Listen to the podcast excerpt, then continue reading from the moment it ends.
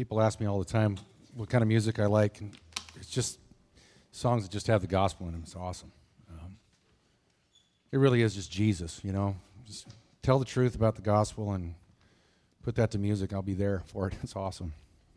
Thank you, Lance. My name is Lee Hudson. I've been around a long time, and uh, and Greg and I have been friends for a long time. He's asked me to to teach today on the very last uh, verse of the Lord's Prayer in Matthew 6 13. So if you want to head there, Matthew chapter 6, verse 13. So my wife and I did this thing yesterday called the Urban Dare. Anybody heard of it? It just kind of came out of nowhere. And so we went down there, and we didn't know what to expect. And we showed up about 10 o'clock yesterday morning, I think. And, uh, and there's all these red t shirts everywhere, and all these people, and people stretching. And I'm going, I, if I see people stretching, I, I'm not sure, you know? And there's costumes and all this other stuff. I'm like, I don't, what have I signed up for? Well, it was about a six mile scavenger hunt that covered most of downtown.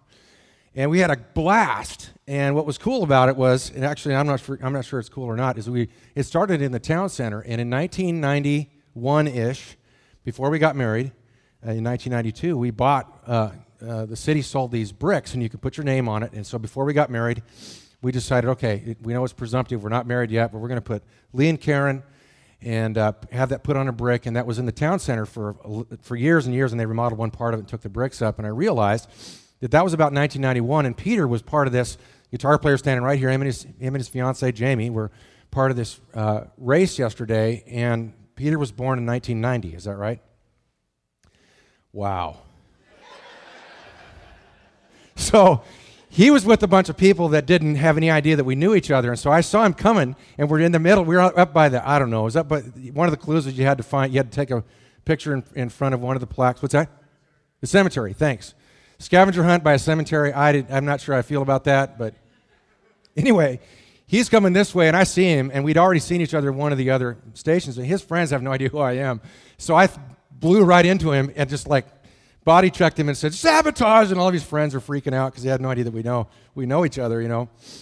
And at the end of the race, you know, Peter, who was born in 1990, and Karen and I, we finished this race. And I don't know how you feel this morning, baby, but uh, I am not moving so fast today. so that is a lot of fun. But man, it's, it's time goes by really, really quick. And, uh, and that whole story was just for free. So it's great to be with you today. I've been in, I have been in Alaska a long time, and I love Alaskan things, and I love going to Alaska places. Uh, I came here when I was in high school, and and uh, it's a strange thing to, uh,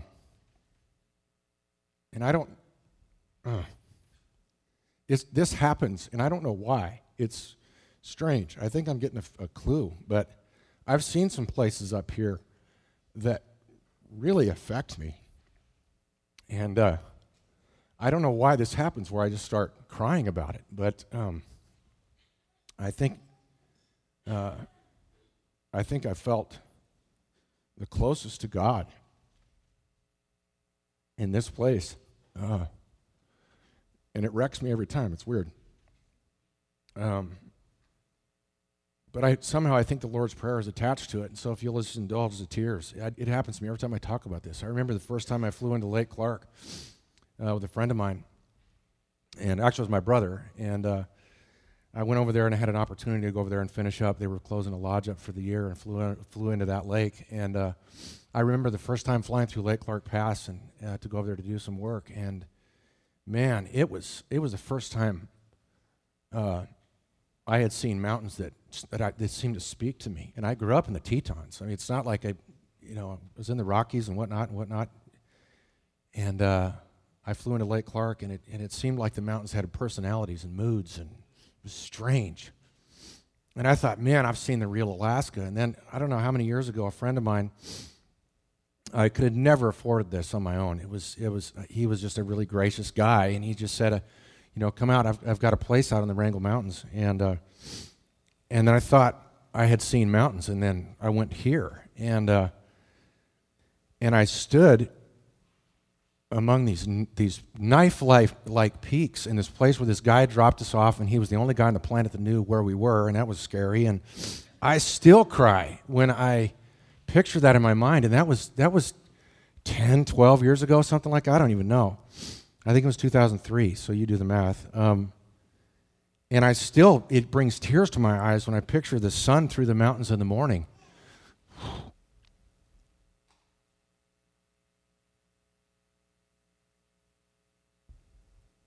Man.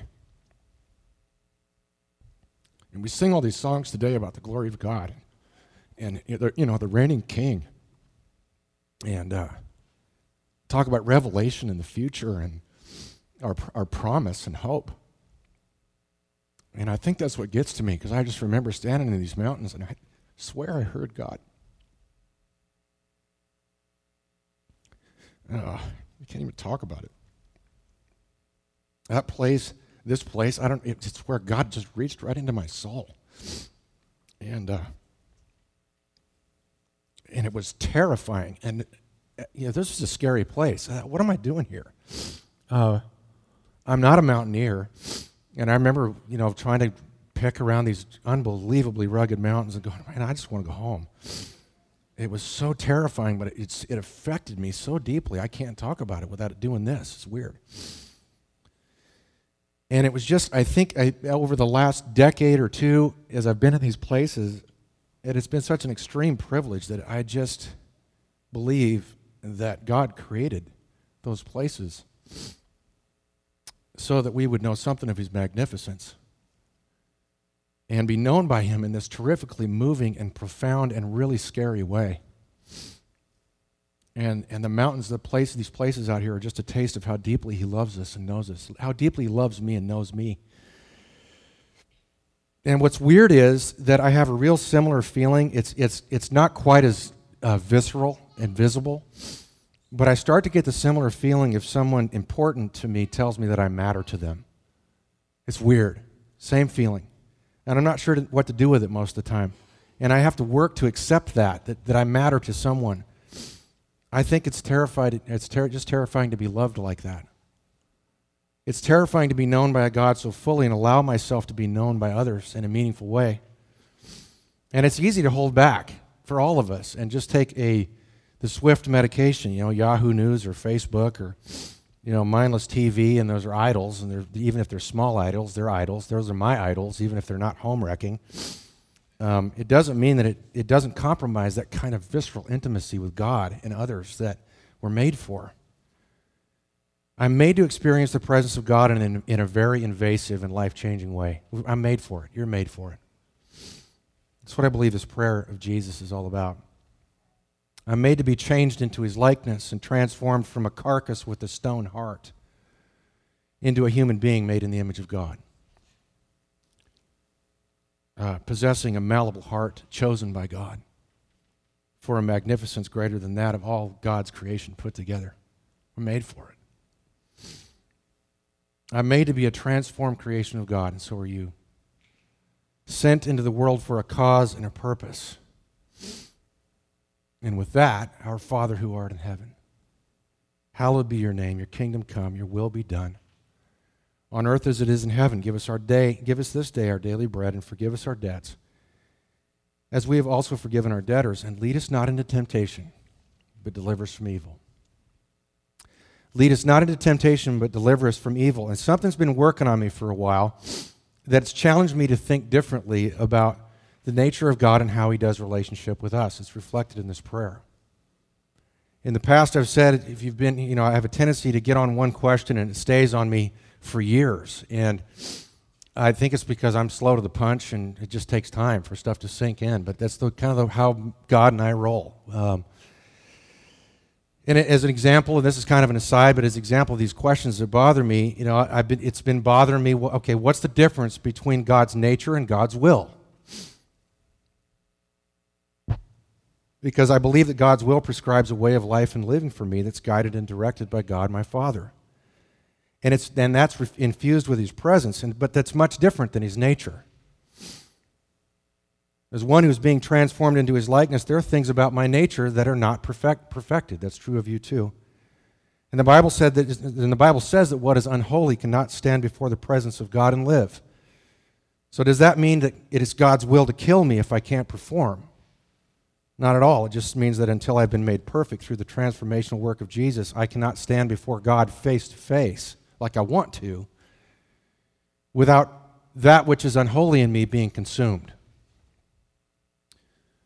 And I'm not going to survive that because I'm not a completed, perfective work of God. And that's what redemption and the covering of Jesus by his righteousness is all about. It makes a separation between God's will and God's nature. I'm a sick man, but I think about that stuff all the time. That it just works on me, okay? Here's another question that's been bothering me. If my children behave, how many parents? Raise your hand if you're a parent. Yeah. If my children behave and do what they're told and become upstanding adults in the community, does that have anything to do with my value as a parent? Is their behavior attached to my goodness as a dad? Oh, man. Here's another one. Does it necessarily mean, I've been watching the news about what's happening over Israel? Okay, does it necessarily mean that God is good if, if bad stuff just doesn't happen to me? I'm probably not going to wake up tomorrow to missiles hitting downtown, probably. Probably not going to wake up tomorrow, the history suggests we're not going to wake up tomorrow to, to massive eco- economic collapse in our country. We live in an, an incredibly wealthy and safe country and I can't even, I can't even begin, begin to imagine the things I don't have to worry about today because I live here. But here's the thing that's crazy does that mean God is any more good as a result of that than he already is? Is, God goodness, is God's goodness attached to my circumstances? Makes me wonder. And I've taken all that, all those kinds of questions like that, this is bothering me, into context as I've looked back over this prayer that Jesus taught us to pray. And I've been asking questions. Okay, so what's this prayer all about, really? I've been saying it since I was like that. What are we asking for when we pray it? I don't think I thought about that until I started putting this together. What are we really asking for? What's it designed to connect us to? What's the vision behind it? And what are we asking for, really? Because I'm pretty sure I have been guilty of praying to God just so I don't have to be uncomfortable. I'm pretty sure that the vast majority of a lot of my prayer life over the last 30 years or 40 is just to hope and, you know, make, try to make God protect me from bad stuff. God, if you get me out of this, I will. Of you ever prayed that one? Uh, don't, you can tell the truth now. Come on. If you do, if you just do this one time, I'll do this. God, why won't you listen to me? I'm begging you. You must not be listening to me because you're not doing what I want you to do. Nobody's ever prayed that prayer. Please answer my prayer, God, and just remove my pain from me. And if, if our pain doesn't get removed, does that attach to God's nature or His goodness, His will? I don't know.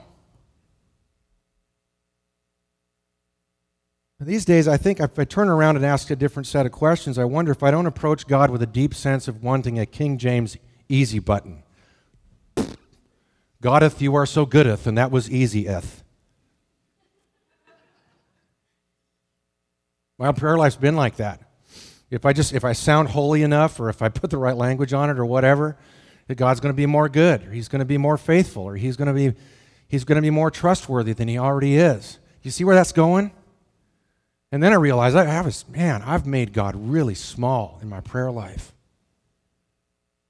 And then I juxtapose, uh, juxtapose that to these moments where I know He spoke to me and I know He's there and I, and I feel His presence so vibrantly that I, just, I don't think I can stand up. And there's a big distance between that. And I wind up reciting the Lord's Prayer because I'm supposed to. And I don't realize what I'm really asking for. So I went back through this and I started thinking about it and looking at it and what it's really saying. Check this out. this is what it says Father, our Father, our dad, our daddy. That's the word, our dad. You are holy. Your kingdom come. Now, what is God's kingdom? Well, it's the painful struggle of rewiring our controlling sinful nature and doing relationships the way innocent kids do relationships. That's God's kingdom. It's walking with people. God's kingdom is us walk us transformed followers of Jesus walking with people through the war that is this life. That's discipleship. walking with Jesus ourselves and with other people back into Eden, back into what was lost in the garden. But I, I, don't even, I don't have any idea, and I don't think I realized until this week that every time I recite this prayer, if I do it in kind of a thin transactional way, as if it's kind of an easy button, that I don't realize that I'm asking God to allow a war to happen. I'm asking to be invited and to be included into something that's really, really hard. It's impossible without Him. His kingdom does not come without a great war. It's what spiritual warfare is. And Jesus said, I've not come to bring, bring peace, but a sword. And it's not because Jesus is trying to be a jerk at all. It's because the truth divides. It sets children against their parents. It blows families apart. It separates, it says it separates marrow from bone. It gets to us. It, it, it doesn't just do nothing. You encounter the truth, you're not going to stay the same. It's a war. And so the prayer continues God, give me bread for tomorrow. Father, Dad, give me bread for tomorrow. I'm going to need nourishment to do what you've designed me for to pursue the hearts of people and take flak fire and missiles on the way in. And I'm going to get hurt. So I need nourishment for that. Teach me how to patiently forgive people when I get harmed, and teach me to recognize my own guilt and my own failures when I harm others. I don't think I want to be praying this prayer anymore. I just got to tell you. It's too scary. Not in my flesh. And then we get to this verse that kind of closes it. It says, Lead us not into temptation, but deliver us from evil. And I realize that I'm asking God to take away everything away, take everything away from me that's easy. I'm asking God to take away everything that's easy. I'm asking God to take away everything that's easy. That makes me an idiot. Like, why would we do that to ourselves? You want to be with Jesus? That's where you got to go. And why? Why are we asking, you know, how is it that we're asking God to take away everything that's easy? What's the conclusion there, the logic? It's because what I'm tempted by is very effective at helping me to feel good if I give in to it. Translated, what we are tempted by, it's really tempting because it works. You get that? Like temptation, if we give in to temptation, it's going to work and I don't feel anything. And I'm asking God, okay, Father, take away all of my earthly distractions. Help me persevere through wanting my life to be easy. Change my paradigm away from believing that you are good when I'm comfortable.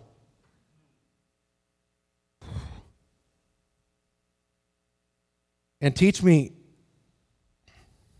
change my paradigm away from believing that you're not good when things don't go my way. We're picking our fight, picking a cosmic fight with our own flesh here, folks. And then it gets worse, depending on how you look at it. Deliver us from evil. Well, that presupposes that some kind of evil has me, right? If I'm praying to be delivered from it, then I'm it presupposes that I'm trapped. So I have to make an admission. What am I trapped in? My temptations. And the evil one is trying to get me to kill myself. In order and in order to be free, I have to petition my Father in heaven to deliver me because I'm just that completely stuck.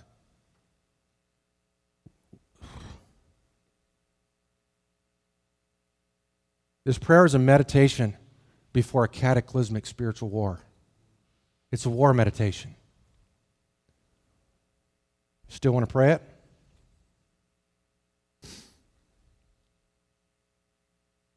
I mean, it's you see people doing it. I see movies where guys are going to step into a, a battle and they come from a, a, a Catholic system of belief and they do this. You know, football players do that too. That's a, this is a far cry away from what I learned that this prayer was. If I really think about it, plug it into the, what I understand about the gospel. And this wilderness of life stands before me, and I have no choice but to begin this long journey back home to what my heart longs for to be with you, to be with God. Now, this is not home for us. I'm going to show you how. And I just want us to know, man, I just because we don't live in the Middle East where all the bombs are dropping, doesn't mean that we're not engaged in a massive spiritual war. It's, it's the truth.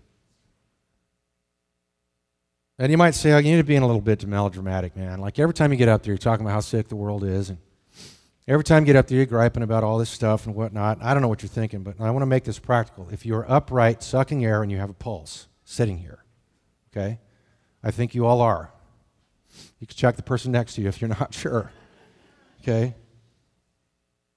You have questions as you sit here about how to do life, spiritual warfare. And it doesn't matter what the magnitude is. We're driven by a fear that life is going to dish out something that, we're not, that we don't expect, even if it's little stuff. And, we, and if we begin to pay attention to how many of those situations we deal with all the time, it's pecking on us all the time. It's very revealing because life is really scary, and I either talk about what's happening inside of me and I, and I begin to trust that God is faithful no matter what's going on around me, or I make up a movie about what's going to happen and then I try to control it. I am not the only man, I'm not the only person in this room who does that. Spiritual warfare. So it's all of us, and this prayer means a whole bunch for us today. Lead us not into temptation, but deliver us from evil. And I have to recognize, first of all, that when I offer this prayer for tomorrow, and that's what it is, it's a prayer for tomorrow. Lead us not into temptation, deliver us from evil. It's the war meditation. Give me what I need because I'm going to step into this tomorrow, Lord. If you give me grace and breath to be here, I'm stepping in tomorrow. I have to realize, first of all, that tomorrow there's life and death. Help me believe that tomorrow there is life and death, life and death. The history of your life to now suggests that tomorrow is going to present some level of gap between what you expect and what's reality. And it is a very, very rare, it's very rare that any event, circumstance, situation turns out exactly the way I hope it will. And even little things illustrate this, and this will drive you crazy if you start thinking about it. But it also drive you to your knees, and it drive you to your need for God. Ever bought a tool to go do some job and you get it home and the thing breaks? I swapped out the U joints on a pickup a while back, and about the fourth trip to the place to get the right thing to do the job, I wish I'd just taken to the shop. See something on TV and you were just sure it was going to. You're just sure, yes, this time I'm not being taken to the cleaners or something. You know, and it, and it winds up, you open the box and you're like, man, My wife would buy something out of a catalog, try it on, and look at herself in the mirror, and it goes right back to the store. Young lady we know started a job at the beginning of the summer at a restaurant downtown.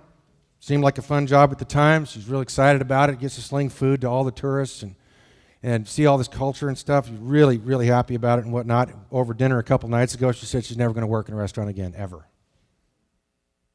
drugs, gross topics of discussion. The culture scared her to death. She's never going back. Lost expectations. I turned 46 last week. I could not be more grateful for where I am in life, and that's the truth. Very grateful. But I've been stomping around this town for a long time. And I am fairly certain, I'm doing this race yesterday and I'm hurting.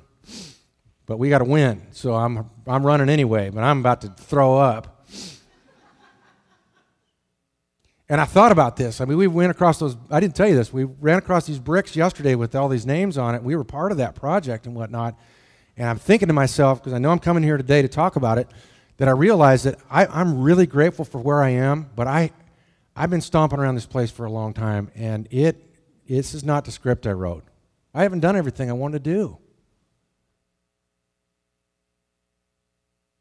I've seen a lot of people come and go, man, if you live here for a long time, you're going to just master the art of saying goodbye. It hurts. It's sad. And not all of those relationships end well.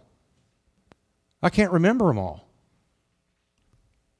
And all I'm saying is that it's just a gap between I thought what was going to happen when I was 17 years old and and the UAA place on Tudor was a movie theater, and I saw Rocky Four there when it opened. And there's just a lot of change. And it's just different, and there's loss in that. A gap between what I expect and what reality is. And I've talked about that before here, if you heard me. But in the context of what's being said here, it's a little bit different. Because I'm asking God to protect me from a temptation to seek a way, seek, seek to, to gain a way out of the purpose for which I've made. Now listen very carefully. I'm asking God to protect me from, from the temptation to seek a way out of the purpose for which I'm made. Father, protect me from a very real danger that I will become complacent and distracted and miss the purpose for which I've been summoned. This is true for you too. To be an emissary, the king of the universe.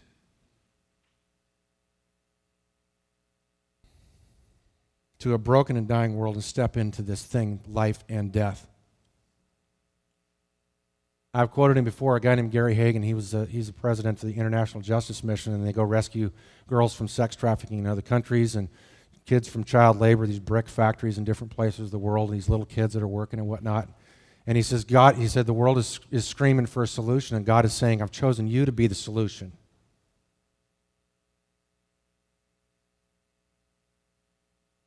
It's a conversation for another time, but it speaks to the humility of God. He's not going to just come in and go like this. He's going to, what's a bigger miracle? He ignites the hearts of people, and, and we become the solution. We, we, we carry a message that's life saving. We're not the message, but we carry it. That's what we're called to. And what that means is now, here's, here's the thing that hit me my sin never affects just me. If I succumb to my temptations and I just do what I want to do, it's, it's, it always has a residual impact on the people I say I love. It does. Or maybe, maybe even people I don't know. Somebody loses my presence when I choose to indulge in this distraction and go over here, see? And that matters. I'm not the only one that loses. And we've got this thing that we do where we shame ourselves out of our own value.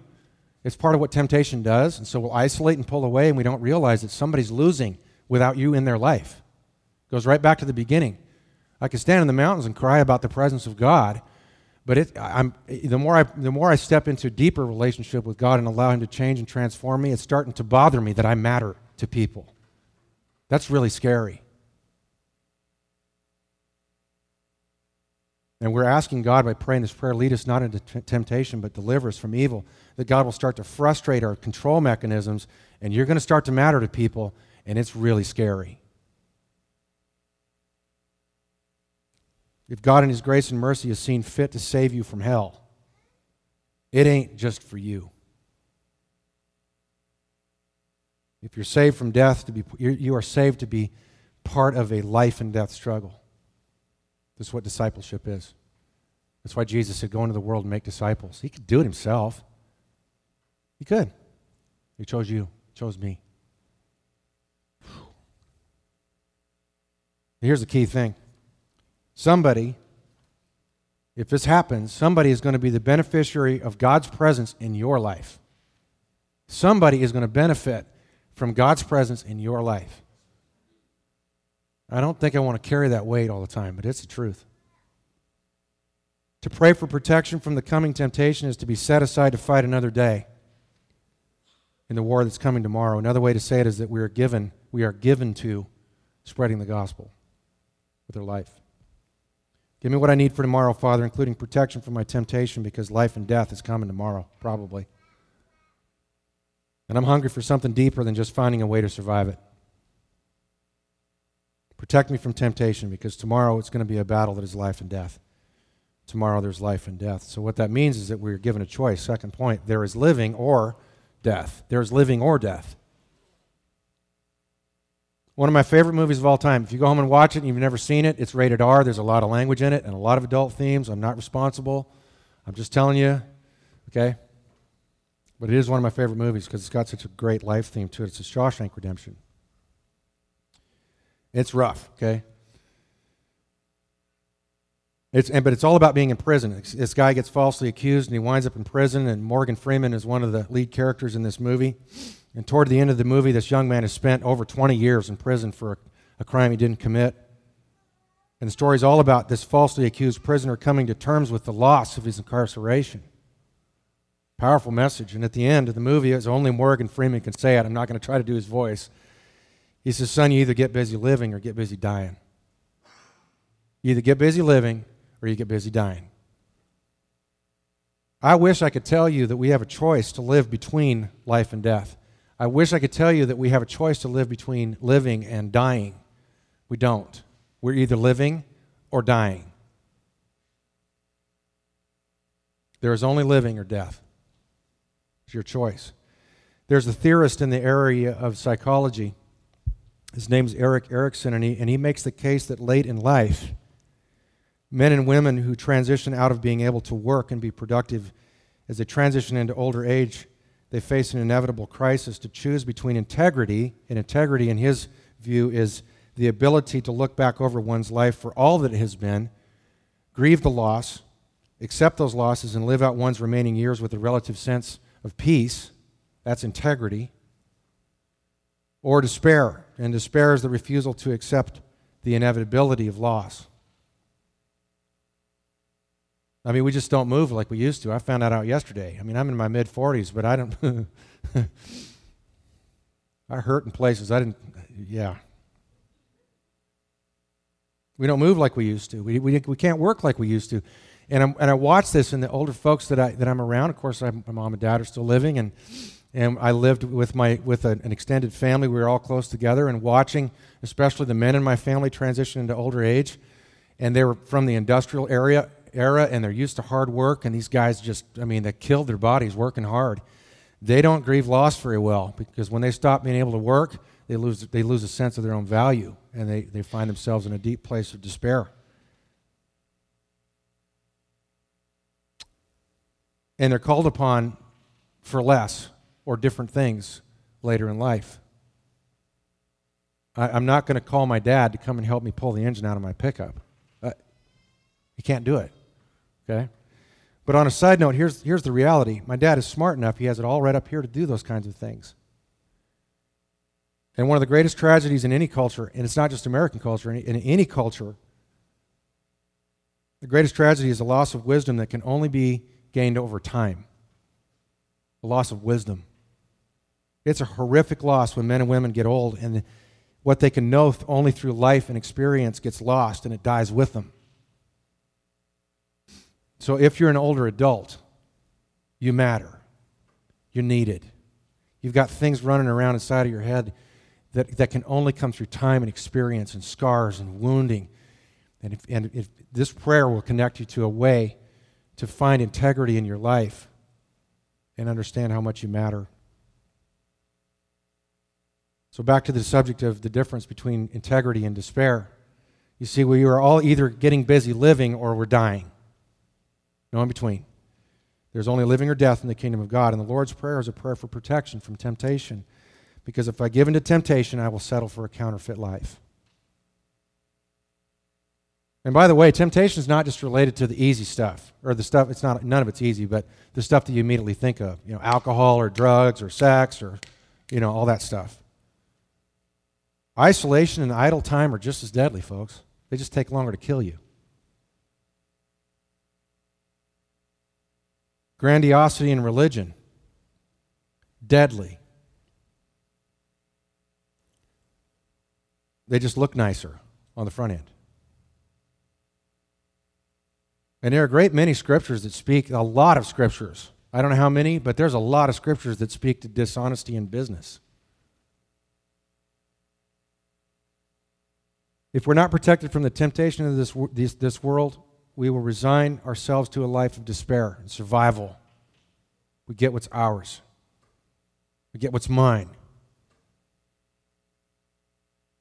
and I begin to die. You know, I've changed jobs in the last couple of years. I was a full time pastor for 15 years, and I work hard. I worked hard in that job. I was, you know, in my late 20s, was an elder and was a volunteer, and my wife can tell you, you know, my family sacrificed a lot, a lot of time, uh, me, me doing ministry. But I'm having to come to terms with something. It's just a, just a window in my own life struggling with temptation and why I need to pray this prayer, deliver, deliver me from temptation. I'm having to come to terms with the reality that work, in many ways, is a marvelous escape from having to deepen the relationships with the people I love.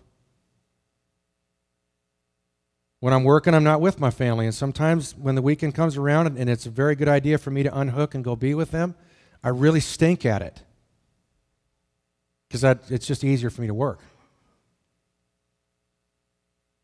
And God's been talking to me about that, and I realize that it is really important for, important for me to find a place where work is not my life.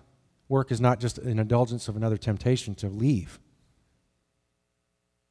But that my work is part of a much bigger picture with life, with, of life with God with, and life with other people, life with who I am. To put it in the right order. My point is, it's critically important for us to recognize that in the kingdom of God, there's only living or dying.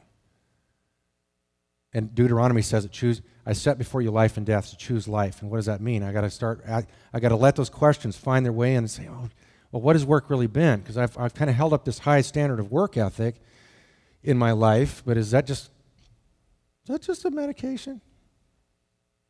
Look at that. It's the truth.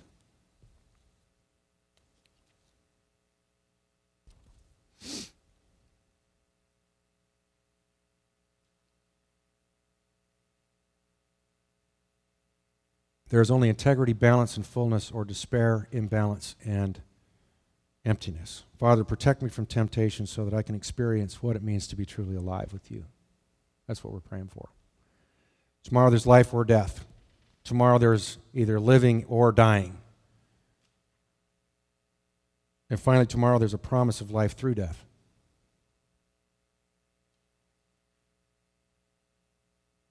God is not trying to, please listen to this, man. This is this is one of those ringers that's been bugging me for a long time. God is not trying to fix the part of us that can't be fixed. God is not trying to remedy the part of us that has to die. It's our flesh. I want what I want when I want it. That, that thing has to die. It can't be band aided and fixed and made to work. It's not some busted farm machine that you just kind of take a piece of, this is my home talking, some piece of baling wire and an attitude and kind of look at it right and hope it doesn't blow up.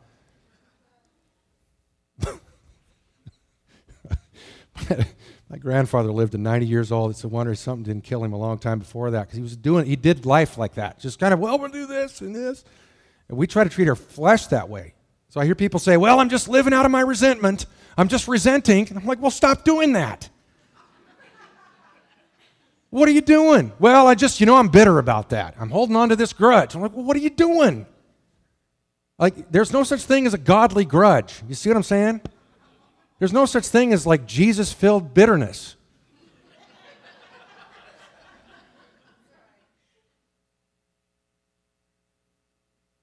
Man, but we do that. Tell me I'm not the only one. I've done that. Like, well, I'll only hate you 30%. All right. Let me finish up here. There's life through death. Logically speaking, in order for me to be delivered from something, it presupposes that something has me trapped. And if I've been saved by the grace, by the grace of God through faith in the risen Son of God, why do I still have to pray, pray for deliverance from evil? I got to remember that we're not done being transformed, folks. The work of God in us is a very long and slow process of allowing that part of us that cannot be inhabited by His Spirit to die. It's life through death. I need deliverance constantly from the deception of the evil one because there is a part of me that can still be challenged to do things my own way, and it gives in.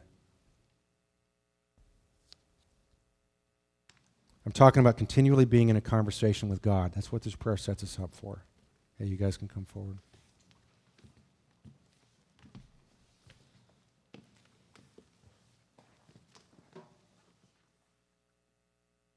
It's a, it's, it's a fluid, continual, ongoing conversation with God so that we can be delivered from the twisted thoughts that come into our mind. And they just become static and noise and they hinder us from hearing the very voice of God. Deliverance from the evil one. Unfortunately, we still have ears to hear the evil one's voice. And he's slick. And I sometimes I blow it and listen to him. So do you. Father, deliver us from the evil one. Life and death is coming tomorrow, folks. God gives you breath, you're walking into a war tomorrow, you are.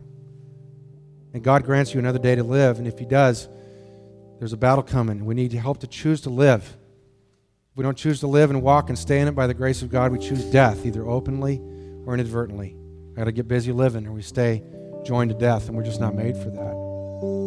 And out of all of that is the great promise. We can live through death, but only by and through the protection of the direction of a Father.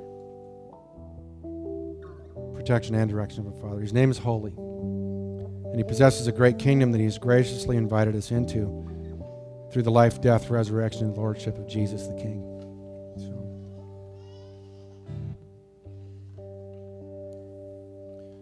Jesus, thank you for your life.